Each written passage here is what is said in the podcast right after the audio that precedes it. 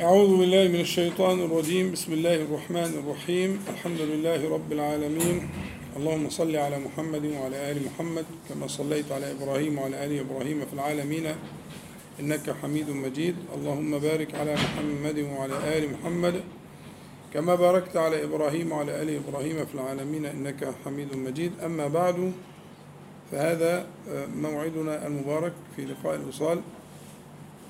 ونحن لا نزال نفتش في تعوذات النبي صلى الله عليه وسلم. تعوذات خير من تعوذ صلى الله عليه وسلم. شرحنا بالتفصيل معنى العوذ والتعوذ ولماذا أكثر النبي صلى الله عليه وسلم من التعوذ بالله سبحانه وتعالى؟ والتعوذ ومبالغة في الدخول في حصن الله تعالى وقاية من الشرور ما تعلمه وما لا تعلمه. فوجدنا كثيرا من الصحابة رضي الله عنهم ينقلون ذلك عن النبي عليه الصلاة والسلام. الليلة معنا في عدد التعوذات التي قلناها والتعوذ العاشر من تعوذات النبي صلى الله عليه وسلم. وحديثنا الليلة من طريق أبي سعيد الخدري رضي الله عنه وروى الترمذي وقال حسن غريب يقول أبو سعيد رضي الله عنه كان رسول الله صلى الله عليه وسلم يتعوذ. واتفقنا على أن باب كان في السنة يعني أنه كان يواظب على ذلك. لما تسمع كان رسول الله صلى الله عليه وسلم يفعل ذلك لما الصحابي يقول كده يبقى الصحابي رصد أن النبي عليه الصلاة والسلام يواظب على هذا الشيء. حتى قلت لكم إنهم جعلوا بابا في تصنيف السنة اسمه باب كان. يعني الأشياء التي كان يواظب عليها صلى الله عليه وسلم. فكلمة كان دي لو جمعناها هنلاقي عشرات مئات الأحاديث التي تصف حال النبي صلى الله عليه وسلم فيما كان يحرص عليه ويواظب عليه. والصحابة يعني رضي الله عنهم أحسنوا نقل ذلك لنا. لمن أراد أن يتأسى بالنبي عليه الصلاة والسلام أن يتشرف بحاله المشرف فجابوا لك بقى كان كان كان كان كان كان يفعل كذا كان يقول كذا كان يدخل كذا كان يخرج كذا. فأنت تكون حريصا أول ما تسمع كان دي تعرف أنه شيء واظب عليه النبي صلى الله عليه وسلم. وما واظب النبي على شيء إلا لما فيه من الصلاح في الدنيا والآخرة. فكلمة كان دي مؤذنة بأنك أنت تنتبه. لما تسمع كان صلى الله عليه وسلم تنتبه وتعطي سمعك وانتباهك وقلبك لعلك أن تنتفع ببركة سنته صلى الله عليه وسلم. أبو سعيد الخدري رضي الله عنه يقول كان رسول الله صلى الله عليه وسلم يتعوذ من الجان وعين الإنسان. حتى نزلت المعوذتان فلما نزلتا أخذ بهما وترك ما سوى ذلك. كان صلى الله عليه وسلم يتعوذ بتعوذات شرحنا بعضها وسنأتي على على المزيد الليلة إن شاء الله. يتعوذ بتعوذات حتى نزلت عليه سورة قل أعوذ برب الفلق وقل أعوذ برب الناس المعوذتان فلما نزلتا أخذ بهما وترك ما سوى ذلك. يتعوذ صلى الله عليه وسلم من الجان والجن لا يدرك لا, لا, لا, لا يشعر به الإنسان إنه يراكم هو وقبيله من حيث لا ترونه. فهذا شيء لا يدركه الإنسان ولكنه موجود موجود قطعا ويقينا بخبر القرآن العظيم موجود. ومنه ما هو يكون صالحا ومنه ما يكون طالحا منه ما يكون مؤمنا منه ما يكون كافرا منه ما يكون منافقا. هم عالم زينا بالضبط. كأصنافنا نحن هم ينقسمون إلى هذه الأقسام. فمنهم ما هو ضار ومؤذي. زي البني آدم. في بني آدم مؤذي. من ما يكون من ما يذهب تجده مؤذيا. فكذلك منهم من هو مؤذن. يؤذي. يعني يستمتع بالإيذاء. وفي بشر كده تستمتع بالإيذاء فيعني عشان نتصور هم عالم زينا فكان يستعيذ أو يتعوذ صلى الله عليه وسلم من الجان ويتعوذ من عين الإنسان. إحنا شرحنا وإن شاء الله نزيد تفصيل في مسألة العين لكثرة ما جاءني من الاستفسارات والأسئلة في مسألة العين في الحديث الذي ذكرناه في المجلس السابق. هنرجع له تاني إن شاء الله. لكن كان يتعوذ من الجان وعين الإنسان حتى نزلت قل أعوذ برب الفلق وقل أعوذ برب الناس فأخذ بهما وترك ما سوى ذلك. ترك ما سوى ذلك هذا حكم آه، آه، ليس على حقيقته لكنه أكثر منهما حتى يظن السامع أنه ترك ما كان يتعوذ به. لكنه صلى الله عليه وسلم خلي بالك من دي مهمة لم يترك ما كان يتعوذ به.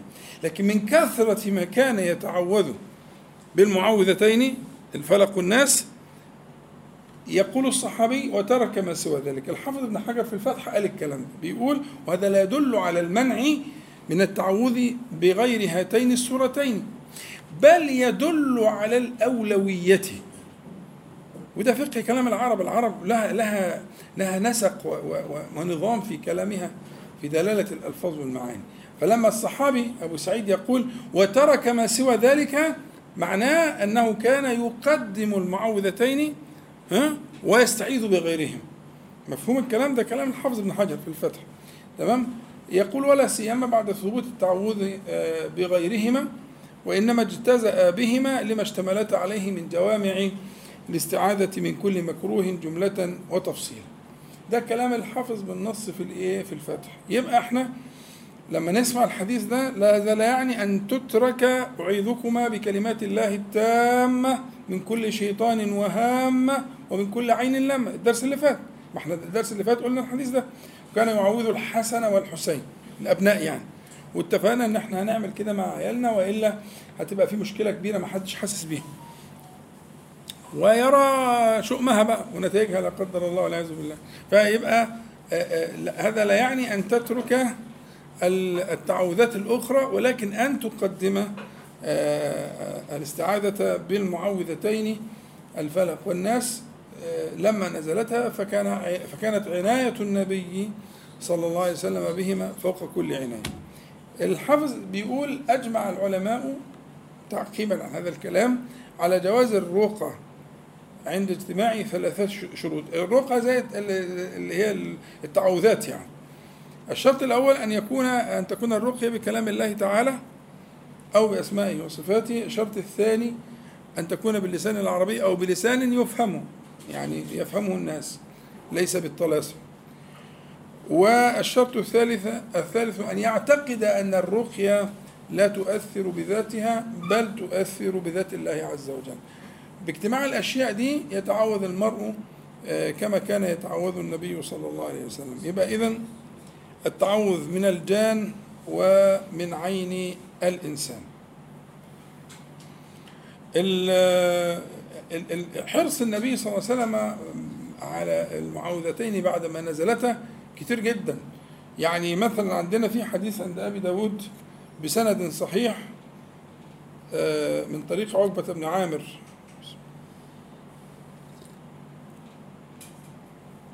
فاكرين عقبة بن عامر؟ الأسبوع اللي فات. طيب عقبة بن عامر كان ماشي مع النبي عليه الصلاة والسلام في منطقة كده في اسمها الجحفة بين الجحفة والأبواء. وكان وهم ماشيين غشيتهم ريح شديدة وظلمة شديدة جدا. عارفين لما الدنيا تسود كده بالنهار و... ها؟ وبالذات في البيئة دي هذا شيء متكرر. غشيتهم هذه الإيه؟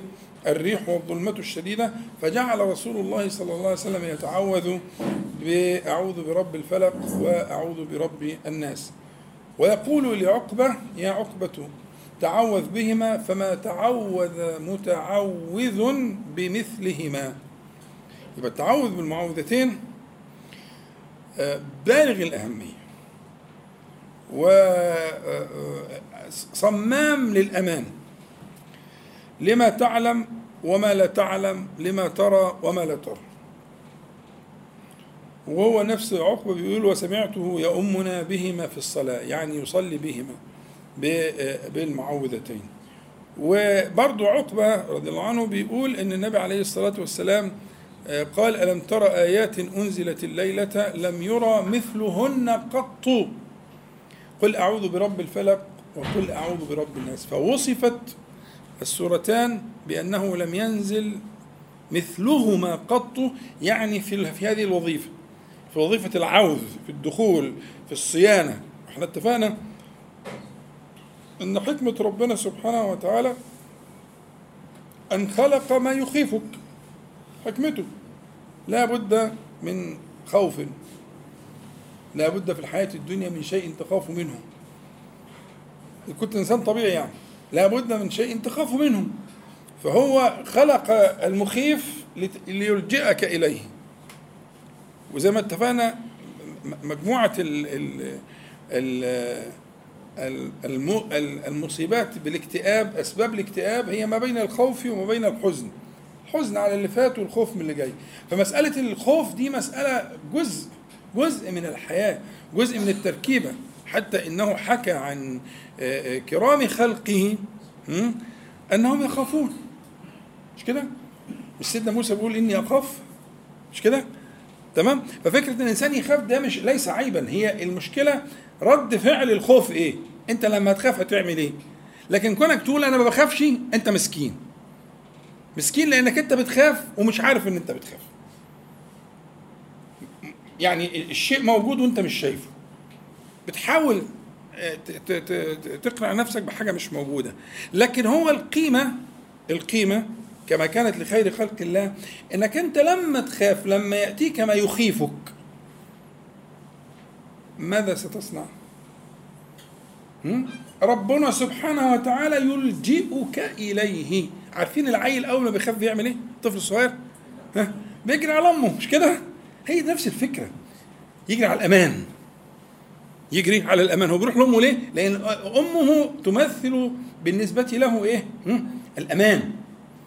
لو حد كش فيه حد زعق له حد مش عارف إيه يروح يفر إليها إلى أمانها إلى حضنها.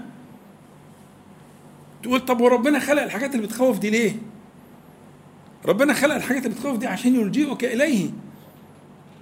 لأن اللجوء إليه إما أن يكون اضطرارا أو اختيارا. رتبة اللجوء الاختياري دي رتبة, رتبة عالية. أن تلجأ إليه مختارا رتبة عالية. ويتوصلوا إليها باللجوء الإضطراري. يعني لما تتعود كده كل ما تخاف تلجأ إليه تخاف تلجأ إليه فتختار اللجوء إليه من غير خوف.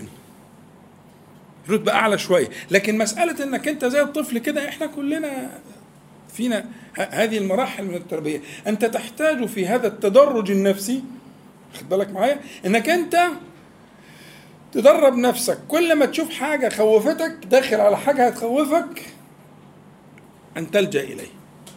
تذهب إليه. تذهب إلى أسمائه وصفاته. تذهب إلى إيمانك بأسمائه وصفاته. تمام؟ هذا التدريب المستمر يرقي المرأة في مراتب الإيمان. الدنيا مش عارف وعفرة وبتاع والدنيا سودت وريح وكده فعلم النبي صلى الله عليه وسلم ها عقبة اقرا المعوذات اقرا المعوذات اقرا المعوذات وقال له يا عقبة اقرأ. يا عقبة تعوذ بهما. فما تعوذ متعوذ بمثلهما. يعني هم دول الأمان ودول الحصن. فيهم الأسماء والصفات اللي تدخلك في الأمان. فهنا موقف استثمره النبي صلى الله عليه وسلم في التعليم في التوجيه في التربية. اعمله مع نفسك واعمله مع من تحب من أهلك وولدك. لما تيجي حاجة مخيفة ملناش غيره. ما هي الحاجة دي برضو من خلقه التي اخفتنا هذه من خلقه وبأمره سبحانه وتعالى كانت وحكمته في ذلك يا محمد ها؟ أن يلجئني إليه. هو ده الإيمان. أن تفقه عن الله عز وجل فيما يجريه من الأقدار. فيما يجريه على الخلق من الأقدار. كل شيء في قبضته. الخير والشر في قبضته. ولا يكون شيء في كونه إلا بإذنه. مفهوم؟ أنت مؤمن بكده يبقى إذا ما تجده مما يخيف تفقه عن الله عز وجل أنه يلجئك إليه. فهنا ألم تر إلى آيات أنزلت الليلة لم يرى مثلهن قط قل أعوذ برب الفلق وقل أعوذ برب الناس. آه في رواية برضو عن عقبة جميلة أوي. بيقول اتبعت رسول الله صلى الله عليه وسلم وهو راكب فوضعت يدي على قدمه هنا نوع من التماس. والتماس ده يعني فيه فيما فيه من الوصل. فقلت أقرئني يا رسول الله سورة هود وسورة يوسف. هو طبعا مختار اختيار جميل بصراحة.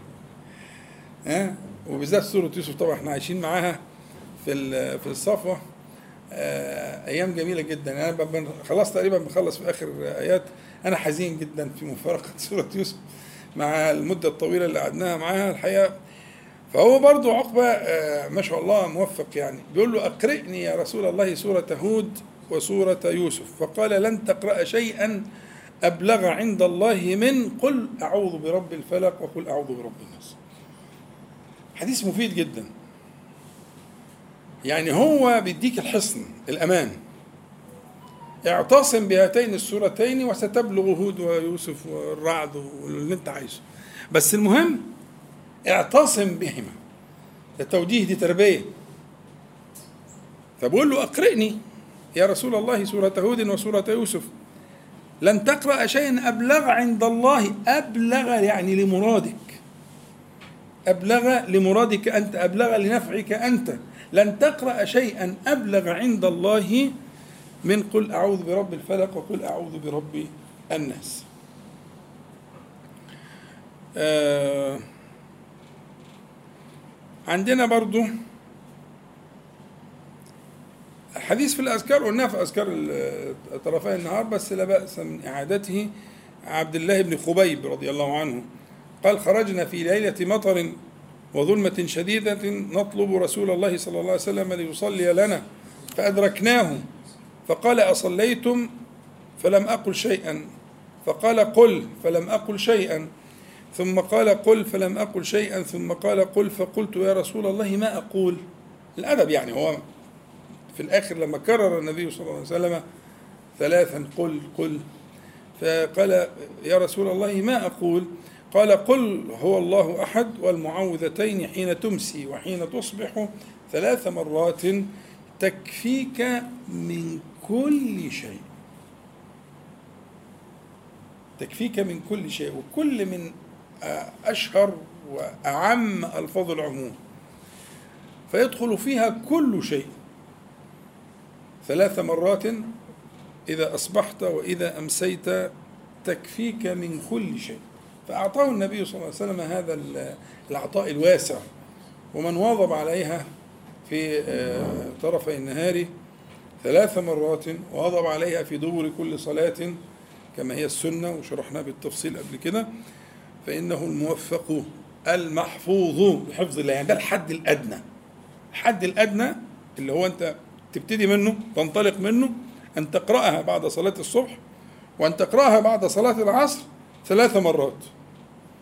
الثلاث سور ثلاث مرات يعني تسع مرات. تسع مرات. خلاص؟ وأن تقرأها مرة الثلاث سور مرة في دبر كل صلاة مكتوبة. هذا هو الحد الذي ننطلق منه في الحفظ وفي العوذ في الدخول في الكهف. الذي لا يصل إليك فيه عدوك. يبقى شايفك ما انت معنى العوز اللي تفتكر شرحنا معنى العوز شايفك بس مش طايلك مش قادر يوصل لك. ان أنت قاري الصبح وقاري في المساء وقاري بعد الصلوات الخمس خلاص. ده الحد الأدنى. فإن استزدت كما سنبين بعد ذلك إن شاء الله تعالى فهو لك. مزيد حفظ ومزيد آه، آه، آه، صيانة وعوذ. فمعنى تكفيك كل شيء أي تدفع عنك كل سوء وفي بعض المعاني تغنيك عما سواهم. ده المفسرين قالوا المعنى ده. والمعنى مفهوم. آخر حديث نقراه برضو عن ابن عابس الجهني رضي الله عنه أن رسول الله صلى الله عليه وسلم قال يا ابن عابس ألا أدلك أو ألا أخبرك بأفضل ما يتعوذ به يتعوذ به المتعوذون؟ قال بلى يا رسول الله. قال قل أعوذ برب الفلق وقل أعوذ برب الناس هاتين السورتين نص. في أنه أفضل. والأفضل لا يعني ترك ما هو دون ذلك. لأن صح أن النبي عليه الصلاة والسلام تعوذ مع تعوذه مع كثرة تعوذه بالمعوذتين. تعوذ النبي صلى الله عليه وسلم بغريمة كما ذكرنا في التعوذات المباركات التي قرأناها قبل ذلك. ابن القيم في زاد المعاد بيقول المعوذتان لا يستغني عنهما أحد قط. فلهما تأثير خاص في دفع السحر والعين وسائر الشرور. وحاجة العبد خلي بالك الكلام ابن القيم أنا جايبه بالنص. ركز معايا. صلى على النبي عليه الصلاة والسلام.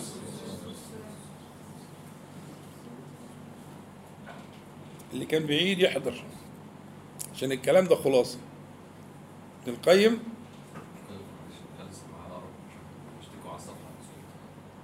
أقرب إزاي وديها فين يعني؟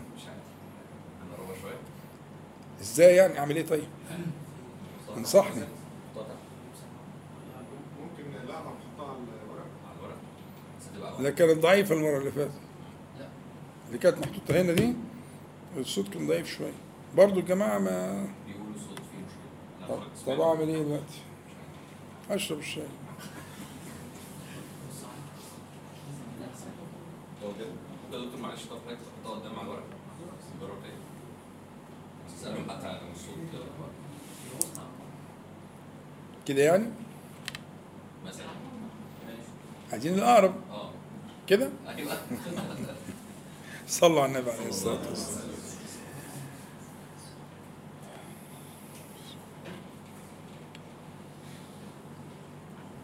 كلام ابن القيم كلام قيم. ركز معايا. صلى على النبي عليه الصلاة والسلام. ابن القيم بيقول المعوذتان لا يستغني عنهما أحد قط فلهما تأثير خاص في دفع السحر والعين وسائر الشرور. وحاجة العبد إلى الاستعاذة بهاتين السورتين أعظم من حاجته إلى النفس والطعام والشراب واللباس. أربع حاجات. ده كلام ابن القيم. ولا ينبئك مثل خبير. ابن القيم ده أحسبه ولا أزكي على الله أحدا من أهل الله. من السالكين. ابن القيم ابن كثير بيترجم له هم كانوا كانوا زملاء مع بعض. طبقة واحدة يعني. يقول وكانت له طريقة عجيبة في الصلاة. ابن كثير بيقول كده. كانت له طريقة عجيبة في الصلاة. فإذا دخل الصلاة فلا ينتظره أحد. مش عارفين يخرج إمتى؟ كان عجيب. طيب.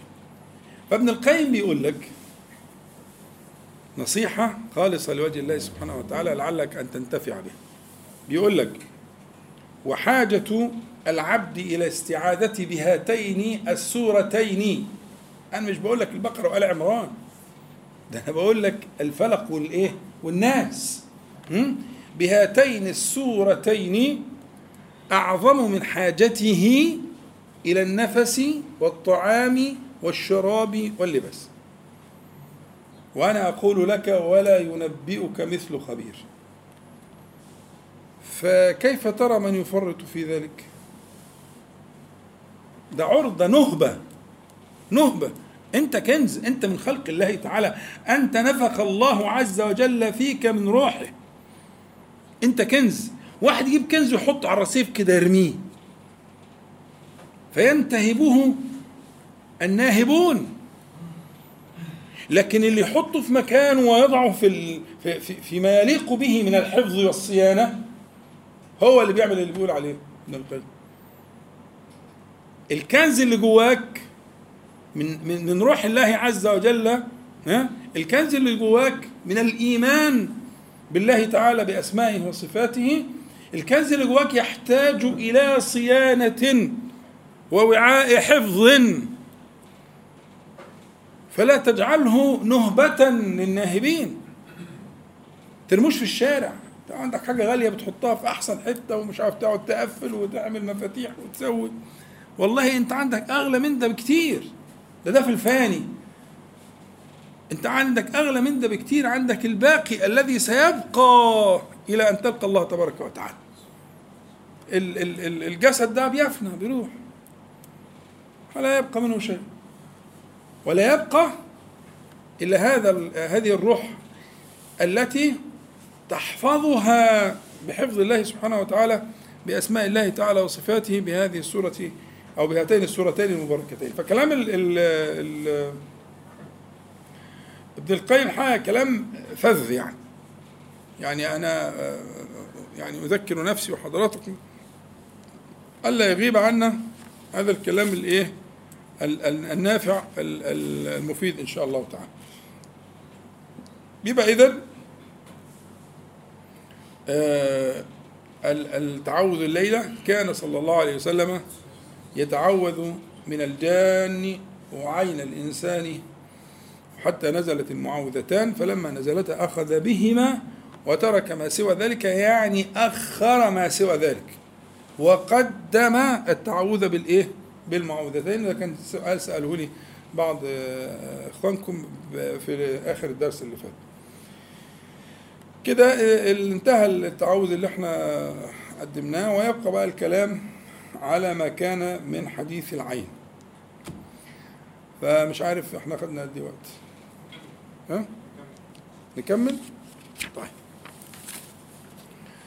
صلوا على حضرة النبي عليه الصلاة والسلام الصوت اتحسن يا عمي ها جالكوا جالكوا بيان يعني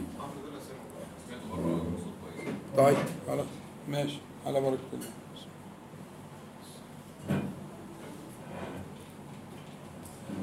موضوع العين لما ذكرناه المرة اللي فاتت في أسئلة كتير جت واستفسارات وإلى آخره وهو يبين لنا الحاجة الماسة لأن تكون دائما في في حرز الله تعالى وحفظه وفي عوزه سبحانه وتعالى. وإحنا اتفقنا إن في حد أدنى إياك أن تتنازل عنه. إياك. وكلما استكثرت فالله أكثر. لأن إيه؟ لما عمر قال اذا نكثر يا رسول الله صلى الله عليه وسلم فقال له صلى الله عليه وسلم إيه؟ الله أكثر. تكثر عملا الله أكثر عطاء. فالمستكثر إنما يستكثره من حفظ الله تعالى ومن ال ال يعني الدفع والعافية ف يعني أردنا من من هذا التنبيه على ضرورة وأنا قلت لك قبل كده تجربتي الشخصية الحاجة اللي تهمك اربطها بالصلاة.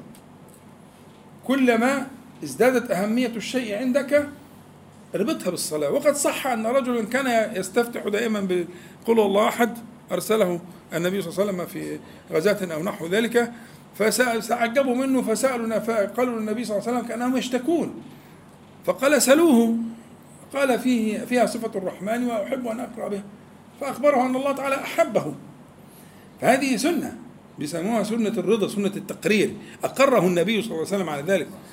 فأنت لو أكثرت من سورة قراءة سورة قل الله أحد وقل أعوذ برب الفلق قل أعوذ برب الناس في, في الصلاة كثيرا فأنت لست مبتدعا. هذه سنة الرضا.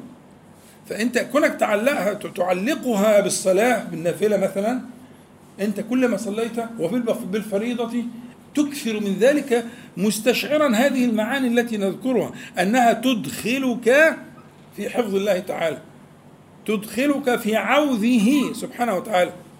يبقى في حاجات حد أدنى ما بنقلش عنه إنك بتقولها دبر الصلوات الخمس السور الثلاثه وإنك بتقولها في طرفي النهار ثلاث مرات صباحا ومساء وإنك بتكثر من قراءتها في الصلاة. يبقى على الأقل كده تبقى أنت خارج كده في, سكينة وفي أمان. خاصة بقى لو استحضرت المعنى اللي إحنا شرحناه ونعيده تاني إن شاء الله. استحضرت المعنى في كلمة قل قل أيها النبي المكرم قل يا خير خلق الله. الكلام ده للنبي عليه الصلاة والسلام. ها؟ قل يا حبيب الله قل يا من هو هو هو هو قل أعوذ. فهي هذه هذه نصيحة الحبيب لحبيبه. ونحن نتأسى به صلى الله عليه وسلم. فإن كان النبي عليه الصلاة والسلام قيل له قل فمن باب أولى نحن أولى بذلك. لمسيس حاجتنا إلى حفظ الله تعالى. فأنت تاخذ قرار إنك أنت وبعدين تقعد تقرأ بقى في الإيه؟ ها؟ في معانيها وفي تفسيرها وتسمع تزداد دخولا في هذا المعنى وحضورا وشهودا وإلى آخره. صلوا على النبي عليه الصلاة والسلام. مسألة العين اللي إحنا ذكرناها المرة اللي فاتت آه، هو الحديث هقرأه مرة تانية برضو عشان يدخلنا إلى ما نريد. الحديث آه، آه، كما قلنا لحضراتكم هو في المسند وعند النسائي وإلى آخره. حديث صحيح ومقبول إن شاء الله. أن رسول الله صلى الله عليه وسلم خرج وساروا معه نحو مكة حتى إذا كانوا بشعب الخرار من الجحفه برضه الجحفه نفس القصة. القصة بتاعت إيه؟ اللي حكينا من شوية. اغتسل سهل بن حنيف. وسهل بن حنيف كان كان شكله مميز جدا وكان لونه جسمه أبيض وكان جسمه فيه يعني زي ما أنتوا بتعملوا كده في الجيم ومش عارف إيه وبتاع كان شكله جميل جدا. ها؟ آه وكان رجلا أبيض حسن الجسم والجلد. فنظر إليه عامر بن ربيعة نظر إليه عامر بن ربيعة أخو بني عبد عدي بني عبد بني عدي بن كعب آه وهو يغتسل. فقال ما رأيتك اليوم ولا جلد مخبأة؟ وفي بعض الروايات عذراء. شرحت لكم يعني إيه البنت اللي هي ما بتخرجش ولا تشتري ولا تخدم في البيت ولا بتاع فبيقول ولا جلد مخبأة. وفي رواية عذراء.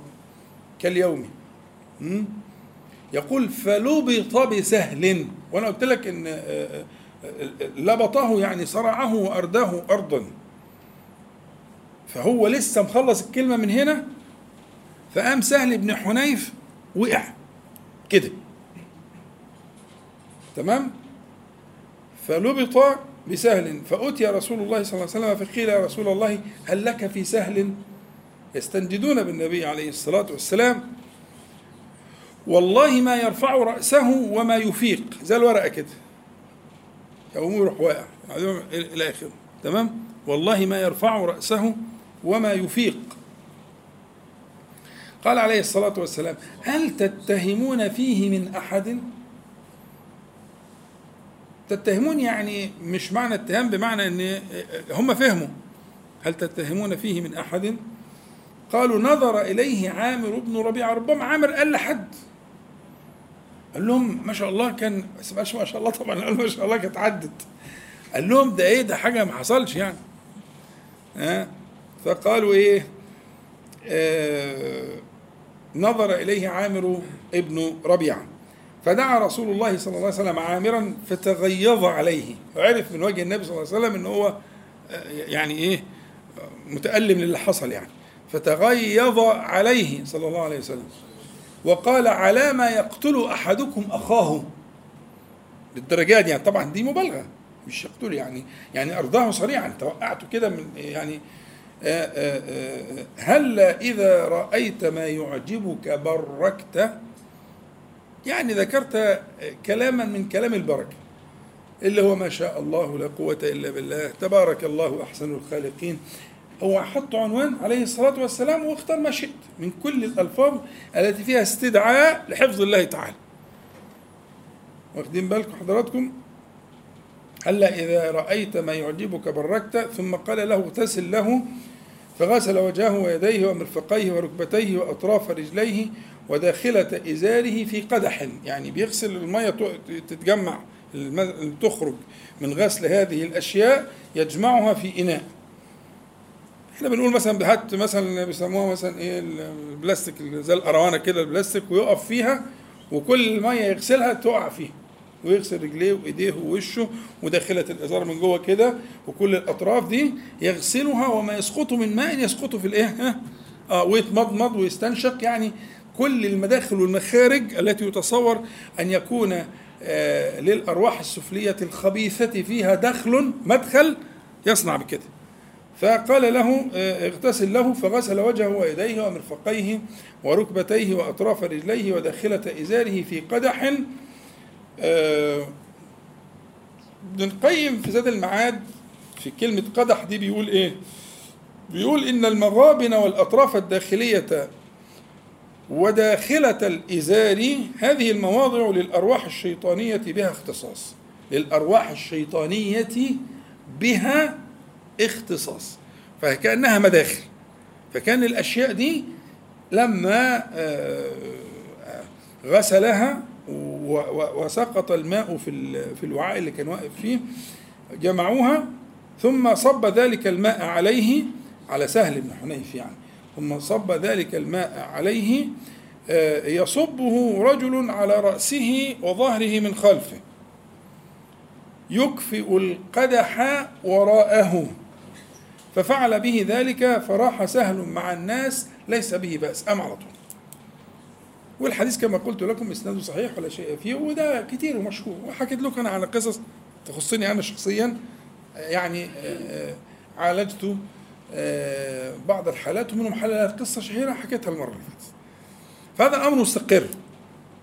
ما فيش محل الجدال فيه.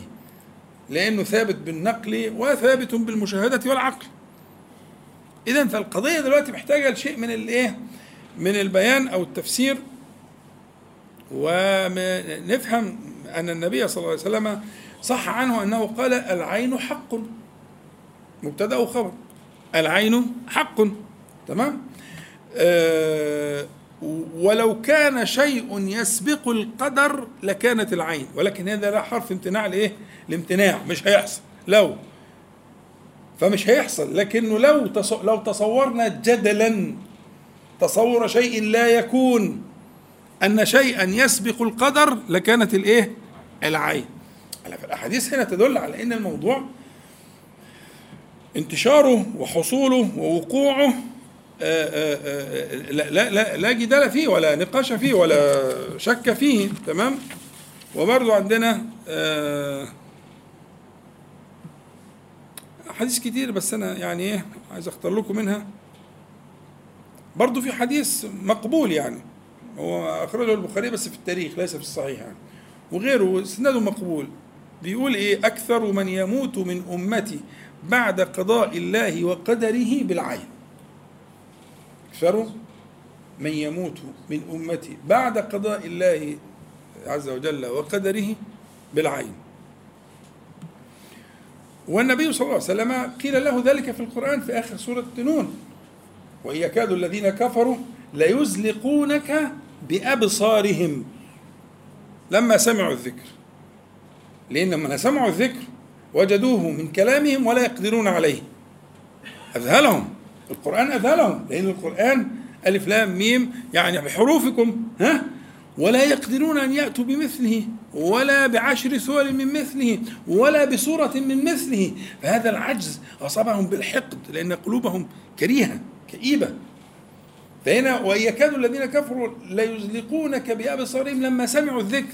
تحركت نفوسهم الخبيثة حسدا عليك. عانوك. يزلقونك يعني إيه؟ يزحلقوك يعني. أنت تقع من, من تتزحلق من الحاجة. صلى الله عليه وسلم. حفظه الله تعالى بحفظه. لكن هو نظرهم كان كده. وإن يكادوا. كاد. يعني أوشك أن يحصل ذلك ها؟ واخدين بالكم؟ فالفكرة في القرآن كثيرا يعني ولولا إذ دخلت جنتك قلت جنتك أنت أنت. هو عانى عانى ملكه عانى ولده عانى آه، ما, يحب. خلي بالكم يا أخوانا الموضوع مهم. عانى ما يحب بعينه دمر جنته. بعينه دمر ولده. الحكاية اللي قلت لكم عليها المرة اللي فاتت. ها؟ بعينه دمر جنته ولولا إذ دخلت جنتك قلت ما شاء الله لا قوة إلا بالله. بس ما حصلش. فرحت. أصبح يقلب كفيه على ما أنفق فيه وهي خاوية على عروشها ويقول يا ليتني لم أشرك بربي أحد. فاهم الفكرة؟ فهي الفكرة إنه الحقيقة يعني آه، الحديث كتير جدا. حتى في حديث مهم برضه في مسلم آه، اللطيف إن إحنا نقوله يعني إن أسماء بنت عميس بتروي أن النبي صلى الله عليه وسلم قال لها ما لي أرى أجسام بني أخي ضارعة. يعني نحيفة. ضراعة من من ال- العيال العيال شكلهم عامل كده ليه؟ الأطفال دول شكلهم عامل كده ليه؟ تصيبهم الحاجة. قالت لا ولكن العين تسرع إليهم. قال ارقيهم. قال فعرضت علي عليه صلى الله عليه وسلم فقال ارقيهم. فهو كأنهم كانوا يعني ذو ذو ذوي هيئة مثلا فأصابتهم العين. فالنبي لاحظ عليهم حاجة زي ما برضه في بعض الروايات إن لاحظ على بعض ال- البنات إن في سفعة في وجهها أو كده ها؟ فلاحظ الأشياء دي فسأل فقال عليه الصلاة والسلام آه، آه، ارقيهم. قالت ولكن العين تسرع إليهم لما فيهم يعني مما مما يجذب يجذب الإيه؟ العين. الرواية اللي أشرت إليها دي رواية برضو آه، صحيحة آه، من طريق أم سلمة رضي الله عنها أن النبي صلى الله عليه وسلم رأى في بيتها جارية وفي وجهها سفعة. سفعة اللي هو ممكن يكون إيه؟ تغير يعني لون الجلد شكل معين والحتة مثلا اللي هي عند المنطقة دي بتبقى فيها إيه؟ واخدة سمار كده أو شكل آه، آه، لون مغاير يعني. هذه السفعة. يقول سفعة سفعة يعني يعني تبقى واخدة حتة كده ها؟ زي الشريط كده أو حاجة زي كده. ففي وجهها سفعة فقال استرقوا لها فإن بها نظرة. ال- العلماء بيقولوا سفعة أي نظرة يعني من الجن. والسفعة ده ابن قتيبة بيقول والسفعة لون يخالف لون الوجه زي ما شرحت لك كده. طبعا ده ممكن يكون لمرض عضوي. يعني ده لا يمنع أن يكون لمرض عضوي. فإحنا الأول بنبتدي بالإيه؟ بالحاجة السهلة. إيه السهل؟ العضوي. ما هتبتديش في السكة الثانية دي. لما تتأكد الأول إن مثلا نوع من أنواع ال- الاضطراب الهرموني أو مثلا الأنيميا أو إلى آخره لكن لا تغفل لا تغفل أن الايه الأسباب قد تكون أسباب من تلك الأرواح السفلية الخبيثة. آه، والخطابي يقول عيون الجن أنفذ من الأسنة. لكن اللي في الحفظ وفي الرعاية هو في الأمان بفضل الله سبحانه وتعالى وشتان ما بين آه، من يحفظه الله سبحانه وتعالى ومن هو عرضة في الطريق يعني يصنع به هكذا وهكذا. لعل كده وفينا معظم الأسئلة اللي حضراتكم سألتوها بخصوص المسألة وطريقة الأسئلة هو في بعض المسائل ال- يعني برضو في حد سألني طب هو يعني افرض الإنسان رفض أو مش عايزين نقول له خايفين نقول له في يعني نقول له مثلا إحنا طالبين منك مثلا آه، إنك ت- تصنع كما صنع آه، آه، أصحاب النبي صلى الله عليه وسلم. واخد بالك؟ فممكن يقفل يعني آه، فانا أرى أن يتوسل لذلك بوسائل مختلفة. نشوف حد يكون ممكن يقنعه حد قريب حد في الآخر. آه، لكن آه، هذا واجب. بس يتلطف في تحصيل هذا الواجب. يتلطف فيه. إحنا عارفين انت أكيد مش كده بس يا عم خلاص عشان بس نريح الناس ومش عارف إيه ها؟ مش هنخسر حاجة. ده كلها عشر دقائق نجيب المية دي وخلصت المسألة إلى آخره. يعني نتحايل ونتفق لكن هو من الناحية الشرعية هذا واجب. لأن النبي صلى الله عليه وسلم أمر به؟ أمره وهو استجاب. خلاص؟ فلكن علشان مراعاة للناس وحتى لا يعني يظن أنها اتهام وأنه ما فيش دليل على الكلام ده وإلى آخره. طيب خلاص ما الدليل؟ أنت هتثبت بكده ان ما فيش دليل. إنك هتعمل كذا وكذا وكذا وهو مش هيحصل له حاجة. مثلا وأنا حكيت له القصة اللي عشتها أنا بنفسي أنا شخصيا وكانت من آيات الله عز وجل. من آيات الله عز وجل. والولد كان آية من آيات الله تعالى في الجمال والهيئة. واخد بالك؟ وقام في نفس التو واللحظة. في نفس الساعة. إن أمه طبعا كانت رافضة. أمه كانت رافضة وكانت بتتهمني أنا اتهامات غاية في السوء يعني. لغاية لما قالوا لها وغلبت ولفت وراحت وكده قالوا لها طب ما تسمع كلام دكتور يعني هجرة إيه؟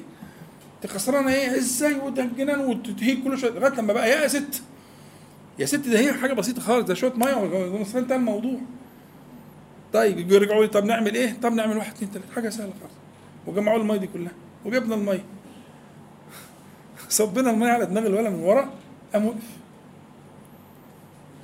وقف. ها؟ هي راحت طبعا اغمى عليها وفوقوها ومش عارف إيه. وقعد بقى تشد شعرها وبتاع. إن هي يعني اللي هي اللي عملت ابنها كده. آه. طب ما من الأول ما نخلينا حلوين من الأول ونحافظ على الورد. يعني أنت لما تحافظ على الورد أنت وعيالك وأهلك وخلصت المسألة. مش هتتعرض للايه للأهوال دي. وتستشعر بالجمال والنعمة ها؟ وبعدين خلي بالك في حاجة كنت بقولها مع محمد وإحنا جايين النهارده. يعني من جمال الموضوع إنك أنت ربنا سبحانه وتعالى إذا شفت حاجة حلوة تذكره وتلجأ إليه وتتحصن به وإذا شفت حاجة خايف منها وكريهه برضه تذكره وتلجأ إليه. يعني هو جمال الموضوع في كده هي الفكرة في كده. لو شفت حاجة عجبتك تبرك عليها وتنسبها إلى الله تعالى وتقول ما شاء الله لا قوة تبارك الله إلى آخره. وإذا شفت حاجة أنت خايف منها ولا حاسس بأنها ممكن تكون مصدرا من مصادر الضر برضه تقول أعوذ بكلمات الله التامة من كل شيطان وهامة ومن كل عين لامة. يعني يعني أنت كده وكده في ذكره وفي الدخول في حصنه سبحانه وتعالى. تمام يا شباب؟ فهي الفكرة إنه إذا كنت عايز تاخد خلاصة للقصة خلاصة القصة إن الله عز وجل يلجئنا إليه. فيما نحب وفيما نكره. إن الله سبحانه وتعالى يلجئنا إليه فيما نخاف منه وفيما نحرص عليه. سبحانه وتعالى. غاية الغايات. من أجل ذلك خلقنا الله عز وجل. خلقنا لنعبده. وهو ده معنى العبودية. اللجوء إليه سبحانه وتعالى والدخول في حصنه وكنفه وعوده سبحانه وتعالى هو الغاية وهو الدليل على معنى العبودية. فحرصك على ذلك بما قلنا يدخلك إن شاء الله تعالى في أمان. فالمسألة مش بنحكي الحاجات دي عشان نخوف. لا إحنا بنحكي الحاجات دي عشان نلجأ إليه. آه خاف. بس ماذا سيترتب على هذا الخوف؟ الفزع والهلع ولا هيترتب على هذا الخوف؟ اللجوء إلى حصنه سبحانه وتعالى. والاحتماء بحماه بحماه جل جلاله وتبارك اسمه. هو ده الكلام. فاذا كان الغرض ده اتضح فيبقى كده هو ده المقصود. ونسأل الله تعالى أن ينفعنا جميعا بما قلنا وما سمعنا وأن يجعله حجة لنا لا علينا رب العالمين. اللهم صل على محمد النبي وأزواجه أمهات المؤمنين وذريته وآل بيته كما صليت على آل إبراهيم إنك حميد مجيد. والحمد لله رب العالمين. استراحة قصيرة ونعود إن شاء الله بسرعة. تفضل. أعوذ بالله من الشيطان الرجيم. بسم الله الرحمن الرحيم. الحمد لله رب العالمين. اللهم صل على محمد النبي وأزواجه أمهات المؤمنين وذريته وآل بيته كما صليت على آل إبراهيم إنك حميد مجيد. أما بعد كنا بدأنا في أعمال في الظاهر أنها لا تحتاج إلى كثير جهد أو تعب أو وقت أو ورتب الشارع الحكيم عليها أجورا عجيبة. الأعمال دي لو أنت ناصح تسعى في جمعها. ده زي ما أقول لك إيه ما خف حمله وغلى ثمنه. بالظبط كده. حاجات يسيرة في ظاهرها يسيرة. لكن تلاقي الأجر المترتب عليها عجيب فذ من ضمنها الحديث اللي إحنا هنتكلم فيه الليلة دي اللي هو المتحابون بجلالي أو متحابون بنور الله أو متحابون في الله على منابر من نور. منابر يعني حاجة عالية. وزي ما اتفقنا إن أرض المحشر مستوية. مستوية. فاللي على منابر يعني عالي يراه الناس. يعني اللي هيعلى الكل هيشوفه.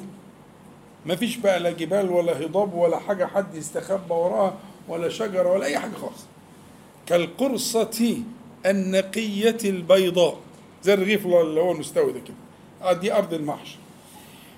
فاللي ربنا هيرفعه يشهره عايز يشهره يريد سبحانه وتعالى أن يشهره فيقوم يعليه. فعلى منابر النبر كلمة النبر دي من الارتفاع تمام؟ على منابر من نور العجب بقى كله في الجملة اللي جاية. يغبطهم الأنبياء والشهداء. يعني يحب الأنبياء والشهداء أن يكون لهم مثل ما لهم. دول إيه دول؟ عملوا إيه؟ ما قالش أكتر من الكلمة دي. متحابون بنور الله.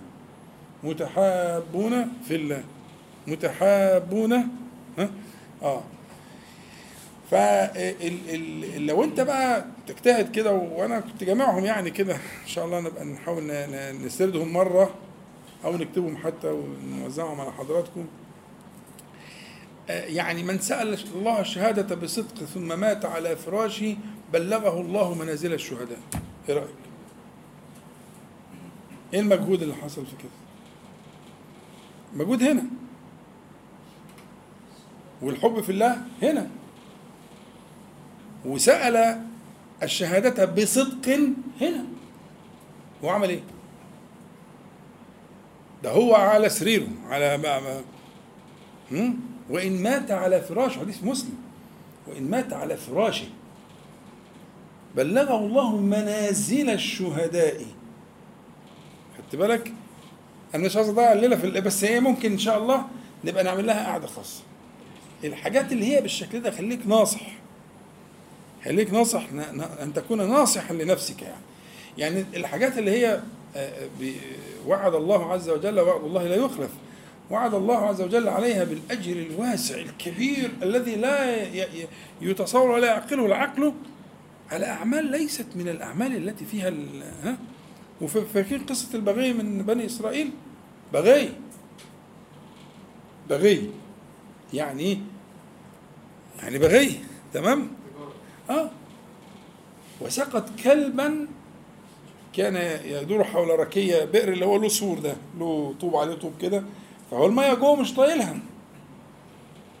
و و و و و و وكاد أن يهلك من من العطش. يلهث الثرى فنزعت خمارها واعطى راسها وربطت به موقها وأنزلته في في الركية في البئر وأخرجت الماء فسقته. فغفر الله له. دي عملت إيه دي؟ ما الذي فعلته حتى يغفر الله له. بيض لها الصحيفة. يعني إن ماتت الآن ها كانت من أهل الجنة. الشاهد إن ال ال ال الآثار الصحيحة والآيات والأحاديث التي تكون بهذا المعنى ينبغي أن تنال منك العناية الإيه؟ القصوى. كلمة الحب في الله بقى دي قضيتنا اللي إحنا بنبحث فيها والتي إيه, إيه, إيه لازم هنا يقدر في كلمة في الله لازم يقدر هنا مضاف. يعني إيه؟ يعني تقدره مثلا في أسماء الله تعالى وصفاته في طاعة الله تعالى في الجهاد في سبيل الله إلى آخره يعني لا ينبغي أن تقدر محذوفا هنا في هذا اللفظ يقرب لك المراد وإلا لن تفهمه يبقى المتحابون في في اشتراكهم في كذا في اجتماعهم على كذا حسب ما تقدر.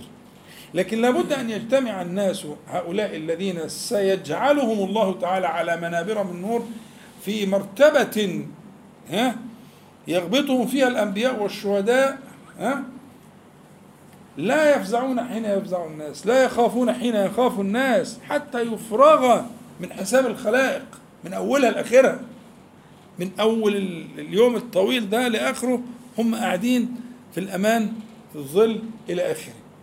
تمام؟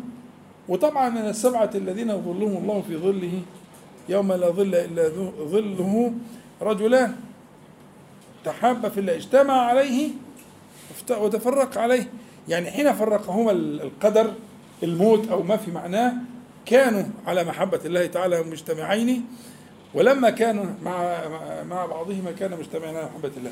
فكذلك هذه المسألة هم في ظل الله في أمان الله سبحانه وتعالى في ظل الله يوم لا ظل إلا ظله.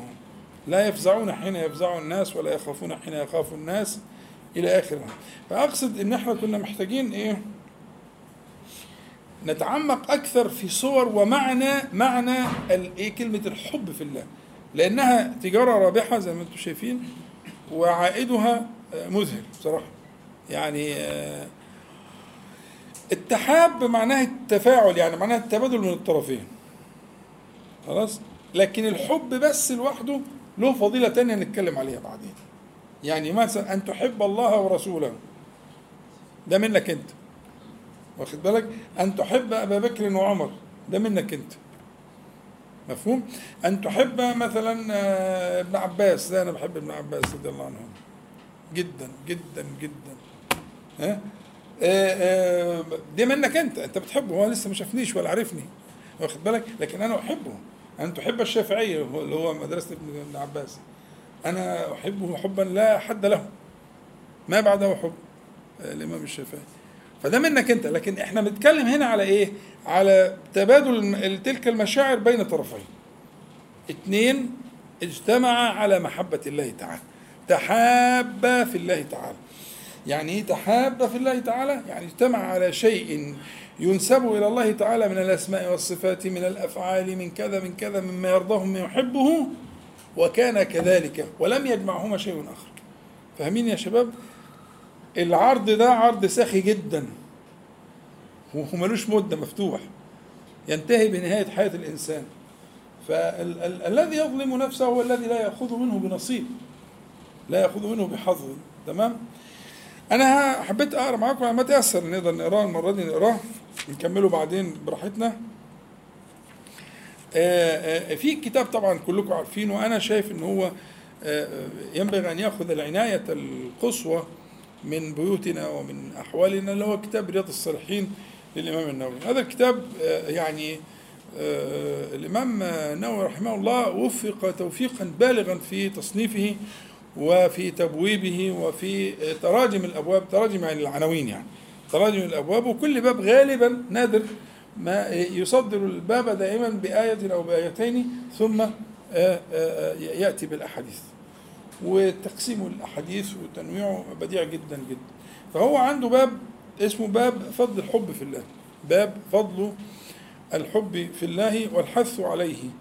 وإعلام الرجل من يحبه من يحبه أنه يحبه. وماذا يقول له إذا أعلمه؟ صدر الباب بآيتين. الآية الأولى محمد رسول الله والذين معه أشداء على الكفار رحماء بينهم. إلى آخر السورة. يقول إلى آخر السورة آخر سورة الفتح. والآية الثانية آه، قوله تعالى والذين تبوأوا الدار والإيمان من قبلهم يحبون من هاجر إليهم. والكلام هنا على الأنصار. آه، النص كلمة يحبون موجود في الآية بتاع الحشر بس آه، في ال- الفتح المعنى موجود. الشاهد إنه يعني هو بيبين فضيلة الحب في الله سبحانه وتعالى. الحديث الأول حديث أنس رضي الله عنه يقول عن النبي صلى الله عليه وسلم قال ثلاث من كن فيه وجد بهن حلاوة الإيمان أن يكون الله ورسوله أحب إليه مما سواهما وأن يحب المرء لا يحبه إلا لله وأن يكره أن يعود في الكفر بعد أن أنقذه الله منه كما يكره أن يقذف في النار. وهو حديث متفق عليه.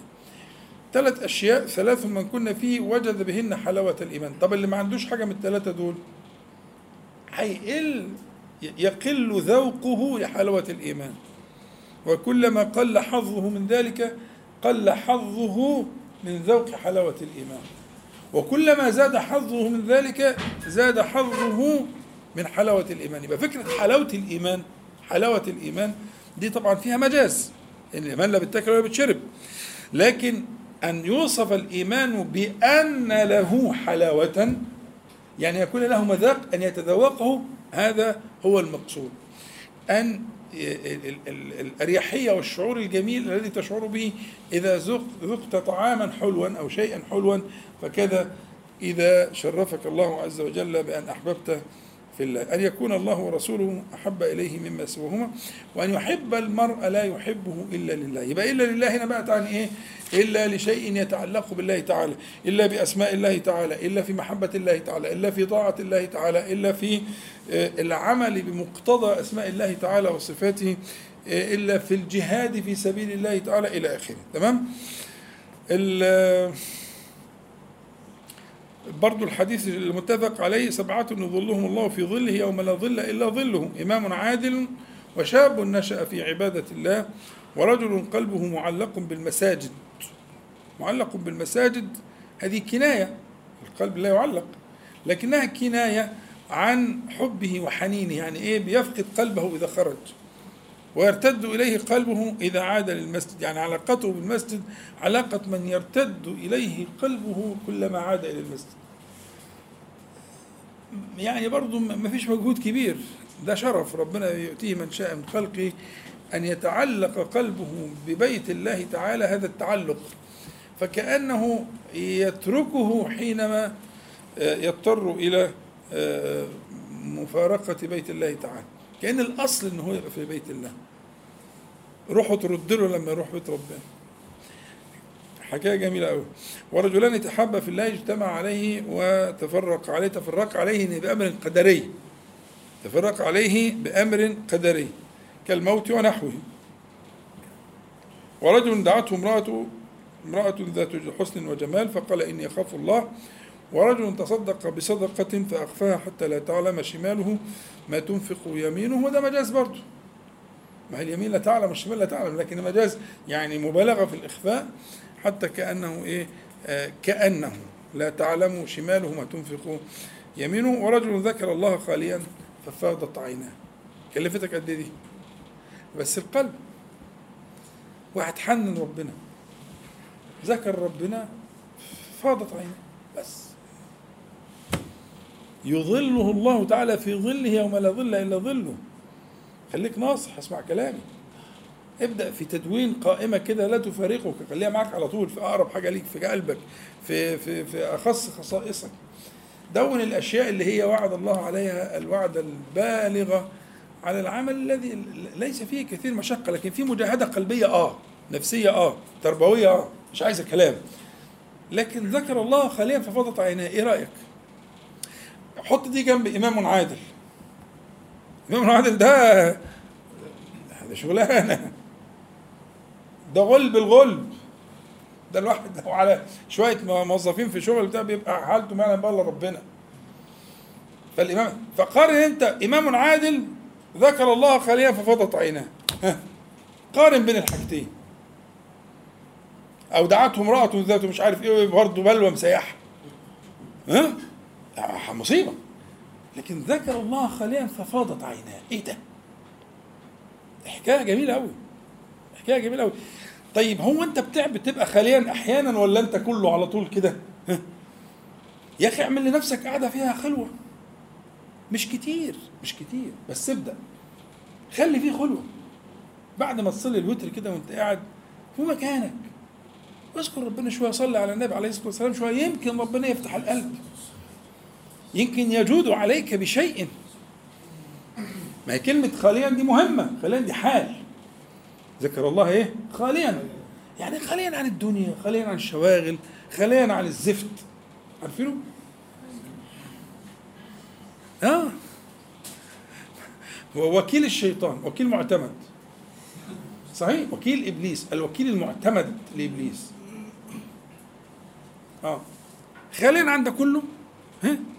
قاعد خاليا وقعد يذكر ربنا. صلى على النبي صلى الله عليه وسلم كم مرة كده ومش عارف إيه إيه. فحن ربنا ففاضت عيناه. ده الجزاء يا عم محمد. يظله الله عز وجل في ظله يوم لا طب قول لي بقى كم مرة عملها؟ ها. الحديث هنا يتفهم منه كم مرة؟ مرة. مش مش كل ليلة ذكر الله خاليا ففاضت عيناه. أنا ما بقولكش كده. ده هي مرة. بس هو قعد ليالي كتير لغاية ما جاد الله عز وجل عليه بمرة. ما هي ما جاتش من أول مرة بقى إلا إذا كان محظوظ قوي يعني ما أول مرة قعد فضت عيناه يبقى أكيد بينه وبين ربنا حاجة. لكن أهو قاعد يجاهد مرة في الثانية في الثالثه ذكر النبي صلى الله عليه وسلم ففاضت عيناه. ثم ذكر الله تعالى ففاضت عيناه شوقا إليه. اشتاق إلى الله تعالى. ما عمال يقرأ ويسمع الأسماء والصفات. هو هو سيدنا موسى قال ربي أرني أنظر إليك. دي معناها إيه؟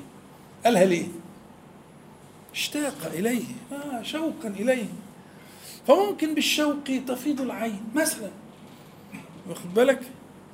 عمل يسير جدا بس عايز مجاهدة. بس يسير مفيش لما تقارنه بالأعمال الأخرى برضه في حاجات تقيلة يعني. ها؟ لكن ده عمل يسير. ذكر الله خاليا ففاضت عيناه. فاكتبوا عندك في القائمة اللي اتفقنا عليها إن شاء الله. طيب آه،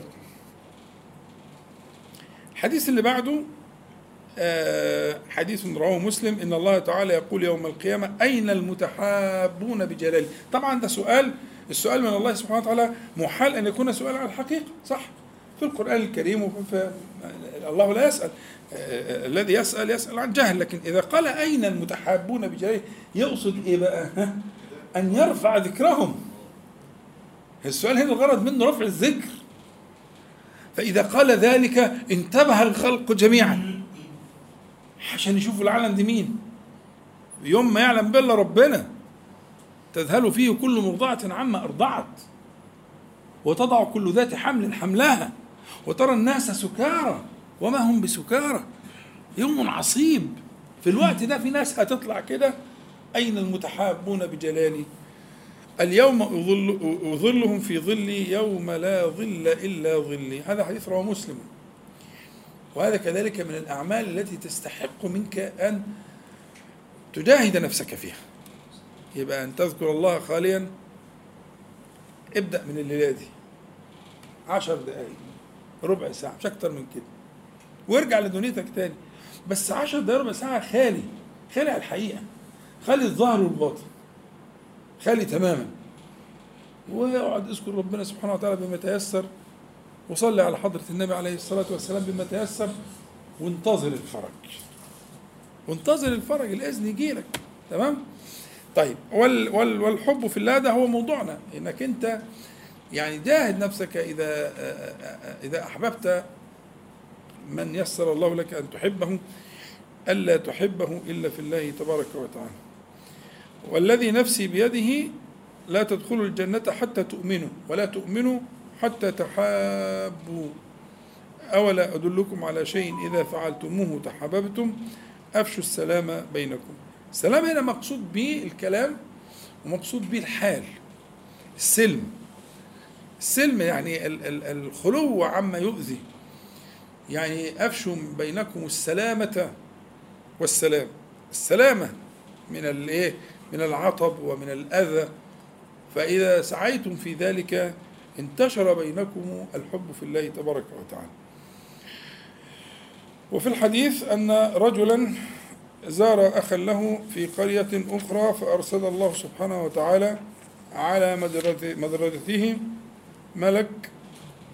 فلما أتى عليه أين تريد؟ قال أريد أخا لي في هذه القرية. قال هل لك عليه من نعمة تربها عليه؟ تربها من التربية يعني الزيادة زي الذي يربي. ها؟ يمحق الله الربا ويربي الصدقات. فالمادة دي مادة زيادة ومضاعفة يعني.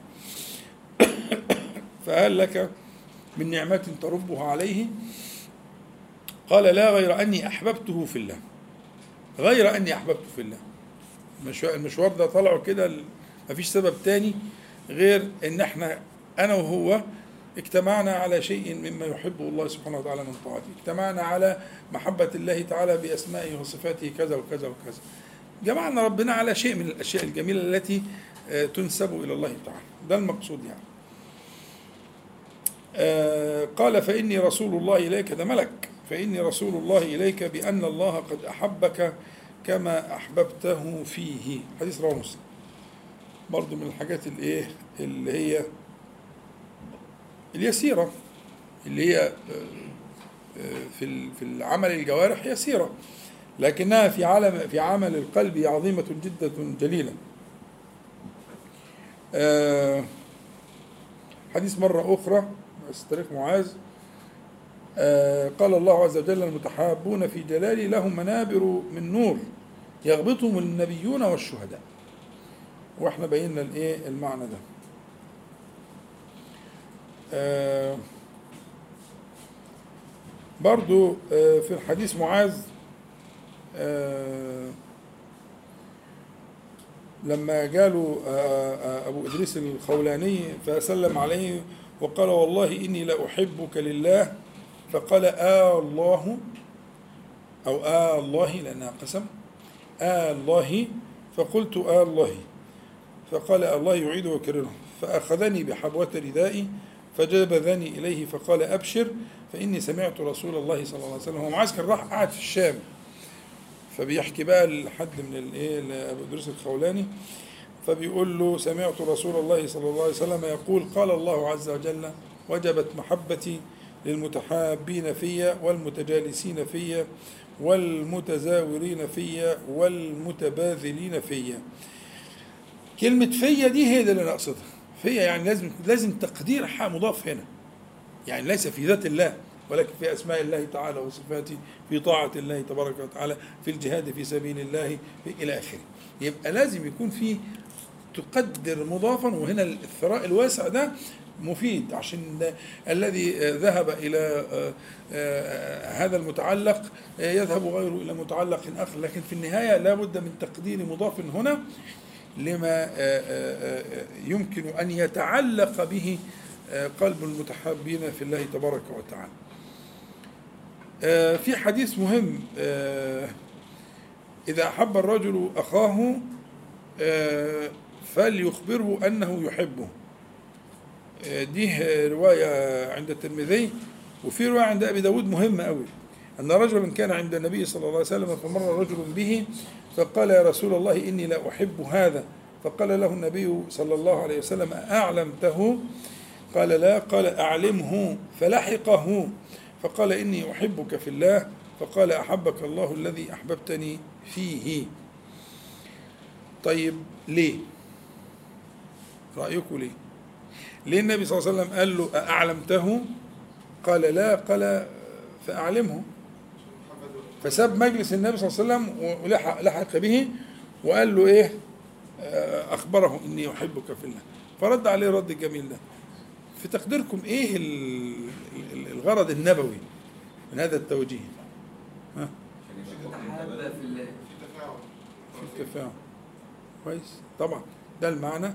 لعله أن يتبادل معه فيكونوا من المتحبين في جلال الله تبارك وتعالى. وإيه كمان حققوا المراد بتاع الرسول صلى الله عليه وسلم لا لا أنا عندي حاجة ثانية صلوا على النبي عليه الصلاة والسلام. ليلتكم بيضة إن شاء الله. في حاجة يعني بلاحظها في الشباب حضراتكم كده. ليس كل الناس يحسن أن يعبر عن مشاعره دي عايزة نعمل لها جلسات جلسات علاجية. آه والله. يعني ممكن الشخص ببقى شايف إنه عنده مشاعر جميلة جدا في قلبه. ولا يحسن التعبير عنها. وأنا أخص طبعا بالذكر أقرب الناس إليه. يعني مثلا ولده ابنته زوجه. أنا متأكد عندي أدلة قطعية من أنه يحمل في قلبه معاني قيمة جدا. ونبيلة جدا. لكن صاحبنا ما تدربش في حياته على إنه يحسن أن يعبر عن مشاعره. ويترتب على ذلك كوارث في العلاقات الاجتماعية. وبتاع يصنع بيئة للعدو اللعين يخش يدخل يفسد. ويزيد من الظنون المتبادلة وسوء المش عارف إيه. والقصة كلها كانت تخلص لو هو تعلم من البداية أن يعبر عن المشاعر الجميلة. دي مدرسة النبي عليه الصلاة والسلام. أأعلمته؟ قال لا. قال الحق به فاعلمهم ساب مجلس النبي عليه الصلاة والسلام وقال قام لمهمة جليلة. اتعلم تعبر عن مشاعرك. إزاي لم تعلمهم؟ كيف لا تعلمهم؟ روح قول له دي حاجة جميلة جدا. إزاي ما بتقولش ابنك ان أنا بحبك؟ ما هو فاهم ما هو عارف. لا. التعبير عن المشاعر باللسان الفصيح الواضح باللغة التي يفهمها كل طرف التعبير عن المشاعر. هذا يحتاج لتدريب زي اللي عمله النبي عليه الصلاة والسلام. دي جلسة تربوية. فقال له أعلمته؟ قال لا. قال أعلمه. دلوقتي الآن. فلحقه. واخد بالك؟ فأحيان كتير في مشاكل بتوجد في المجتمع وفي الشباب وفي الأسر وأنا ب- بتعامل مع أشياء زي كده كتير وكل مبدأها كله مداره أو أحد يعني أركان المشكلة ممكن يكون لها عدة أركان لكن أحد أركان المش- المشكلة المهمة إن ما- تدربوش الناس على آه، آه، آه، حسن التعبير عن مشاعرهم.